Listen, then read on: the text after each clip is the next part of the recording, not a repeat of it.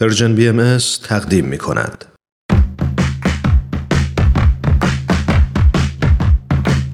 نقطه سرخط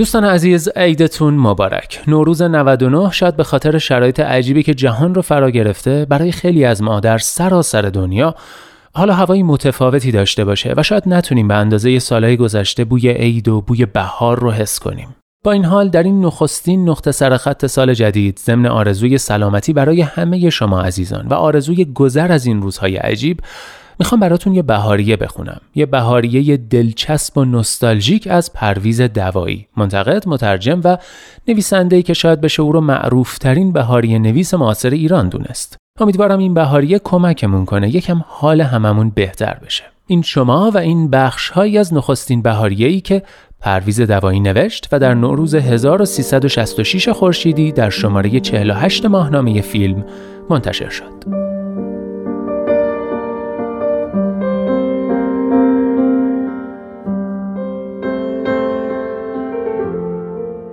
اتاق پذیرایی از مدتها پیش از عید مثل اتاق هفتم قصه ها اتاق ممنوعه می‌شد که حق نداشتیم پا بگذاریم.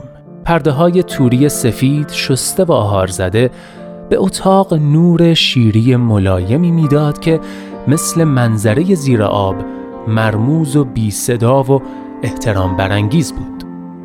دسته های موبل ها در جلای لاک و الکل تازه برق می‌زد و رنگ های عنابی و لاجوردی غالی که در چشم علی شسته بودندش تر و تازه شده بود.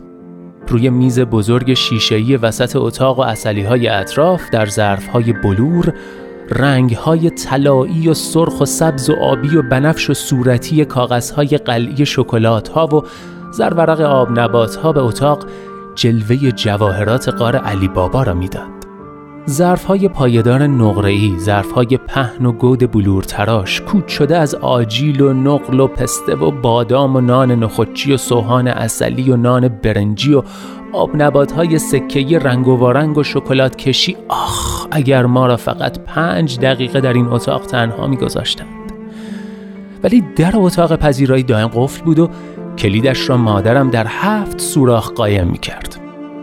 فقط گاهی که لایه در چند لحظه باز می شد عطر سنگین سنبول ها و سیکلمه ها همراه با بوی لاک و الکل و نان نخودچی بیرون می‌زد و روح آدم پرواز می کرد. در آفتاب لطیف شده نرم اتاق پذیرایی پر از رنگ و نور می شد. مثل هجله عروس پیش از تحویل سال دور تا دور سفره هفت سین می نشستیم. عکس شمهای رنگارنگ که به تعداد افراد خانواده در دیس روشن کرده بودند در آینه میافتاد. و فقط شمها بودند که به بسات هفت سین یک نور مقدس و محرم مثل نور جلوی سقاخانه می‌دادند. نور لحظه های خلوص و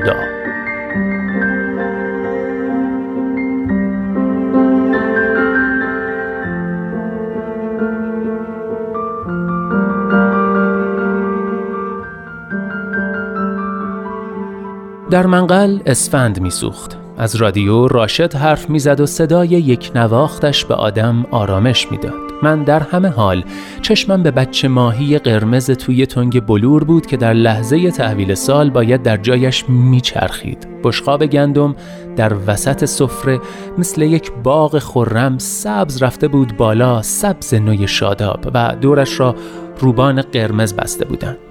شمها با جزجز خفیفی میسوختند و سر هم کج می شدند. من منتظر بودم که گاو کره زمین را از یک شاخ به شاخ دیگرش تحویل بدهد و ماهی ها جابجا بشود و تخم مرغ روی آینه بچرخد و دنیا یک طور دیگری بشود هوا عوض شود یک طوری بشود بعد راشد ساکت می شد و رادیو ساکت می شد و فقط صدای ترق ترق اسفند می آمد و صدای تک تک ثانیه ها در رادیو. و بعد توپ در می‌رفت و گوینده می‌گفت آغاز سال 1300 و نمی‌دانم چند هجری خورشیدی. و همه همدیگر را ماچ می کردند و مادرم گریه می کرد که خدا را شکر همه زنده ایم و خدا کند که هزار سال زنده باشیم. بعد یکی که قدمش خوب بود از خانه بیرون می‌رفت و در می‌زد و دوباره میآمد تو که آن سال به خانه خوشبختی بیاورد. و بعد رختنوهایمان را تنمان می کردیم و می‌رفتیم خانه بزرگ های فامیل.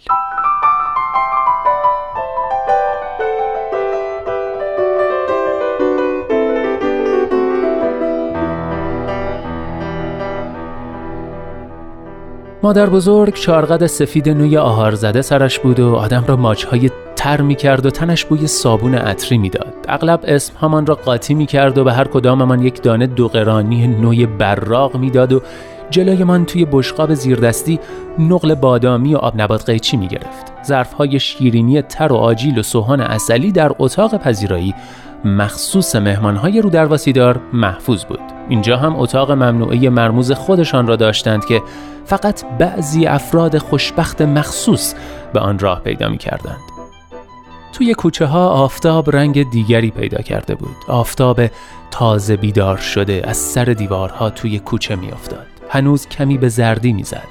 زمین نفس کشیده بود و در جوبها آبهای زلال گر و گر می‌رفتند و کوچه ها پر از رنگهای سرخابی و لاجوردی تند لباس بچه ها بود. دختر کوچولوها روبان سفید به سر و جوراب سفید به پا با کفش های عنابی دکمه دار. پسر بچه ها با کت و شلوار یخ آهاری و کراوات و بعضی ها با یونیفرم افسر شهربانی با کلاه و واکسیل و یراق و همه چیز. توی کوچه ها صدای سازدهنی می آمد که از یک سر سوراخ تا سر دیگر از زیرترین تا بمترین نوت و بالعکس مرتب می زدند و صدای تقتق هفتیرهای ترقی صورت مردها دو تیغه تراشیده و حمام رفته برافروخته بود و برق می‌زد.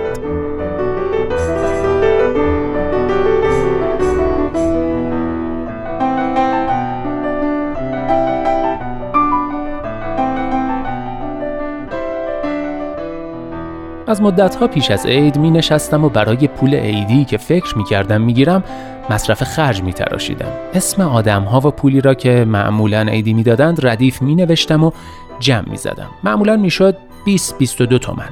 به این لیست فشار می آوردم و اسم دو سه تا آدم های حاشیه را هم اضافه می کردم بلکه سه چهار تومنی بیشتر شود. بعد صورت چیزهایی را که می‌خواستم با این پول بخرم و کارهایی را که می‌خواستم بکنم مینوشتم. همیشه یک رقمش انداختن یک عکس آرتیستی 6 در 4 در فوتو محتاب بود. در تمام آن سالها همیشه آرزو داشتم که یک بار تصادفاً هم که شده عکسم آنقدر خوب در بیاید که فوتو محتاب یکیش را بزرگ کند و رنگ کند و در ویترین بگذارد. آن حوالی یکی دو سه تا مدرسه دخترانه بود و باقی غذایا. این می‌شد چهار تومن و پنج قران. برای بقیه پولهای عیدی هزار جور مصرف سراغ داشتم که اگرچه با خونه دل یکی یکی ازش حذف می کردم می‌دانستم که وسع عیدی هم به برآوردن هیچ کدام از این آرزوهای کوچک نخواهد رسید و مثل هر سال باید امید برآوردنش را بایگانی کنم تا سال بعد. اما کوچه ها دیگر قشنگ شده بودند. کوچه ها پر شده بودند از شوق و اعجاب. آدم با ذوق از خواب بیدار می شد آدم زیر لحاف همچی که چشمش را باز می کرد خوشحال می شد که روز در پیش است که می تواند بدود توی کوچه و خودش را بزند به وسط نور برود توی حیات با چشم بیدار بیدار. از رختهای تازه آب کشیده روی تناب بخار بلند می شد. آدم روز به روز نگاه می کرد به بیدار شدن درختها. پوست درختها که قهوه‌ای تیره بود کم کم روشن می شد. عنابی می شد. جوانه های سفت و سخت بسته شده تویشان یک نقطه کوچک مغز پستهی پیدا می شد و این نقطه و لکه روز به روز بزرگتر می شد. جوانه دور خودش می پیچید و باز می‌شد و اولین برگ های ریز مغز پستهی شفاف پیدا می شدند. اولین شکوفه های سفید، شکوفه های صورتی با حجب تردید در می آمدند. مورچه ها راه می افتادند. بعد یک روز حاشیه باغچه بین دیوار و آجرفرش لب باغچه پر می شد از نور صورتی شکوفه های سیب و شکوفه های به کم کم زنبورها پیدایشان می‌شد و در آفتابی که هنوز تند تیز نبود هنوز چیزی از خونکا درش بود و گرمایش درست به اندازه بود دور شکوفه ها شلوغ می کردند و بعضی هاشان می افتادند توی حوز که با برگ از آب می گرفتیم و می گذاشتیم لب باریکه کنار دیوار که جان بگیرند. خودمان هم می نشستیم پای دیوار و آفتاب چقدر می چسبید آدم خمار می شد و مدرسه و مشق هنوز خیلی دور بود. از پشت دیوار کسی با آهنگی که آنقدر آشنا آنقدر جذاب و شوقانگیز بود می‌خواند بیا که نوبر بهار بستنی. نوبر بهار بستنی نوبر بهار بستنی. نوبر بهار بستنی نوبر بهار بستنی.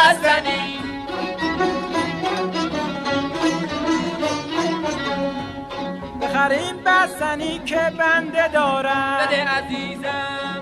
لای نون نمی‌خوای تو ظرف می‌ذارم. بده عزیزم. پر از سر شیر این قالب به من آهای عزیز جون. قده تو قربون. جگر جلا میده خامه من بیا بخر از اون.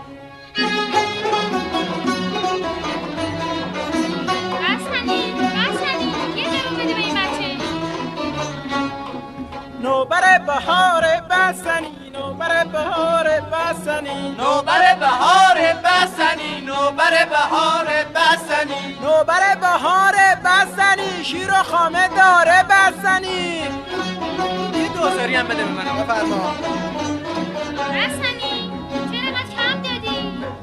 کارم خوبه که بسنی فروشم. به ظاهر گل لباس کهنه پوشم.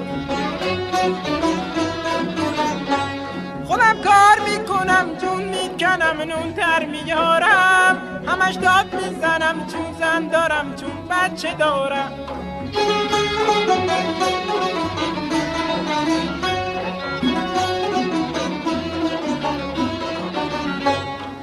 نوبر بهار بزنی نوبر بهار بزنی نوبر بهار بزنی نوبر بهار بزنی. نوبر بهار بزنی نوبر بهار بزنی نوبر بهار اینجا ایستگاه مهر و دوستی است رادیو پیام دوست. نقطه سرخط نوروزی و نوستالژیکمون رو با یه آهنگ قدیمی و اصطلاحا زیرخاکی به پایان رسوندیم که ظاهرا سال 1340 با اجرای سفاریان ضبط شده.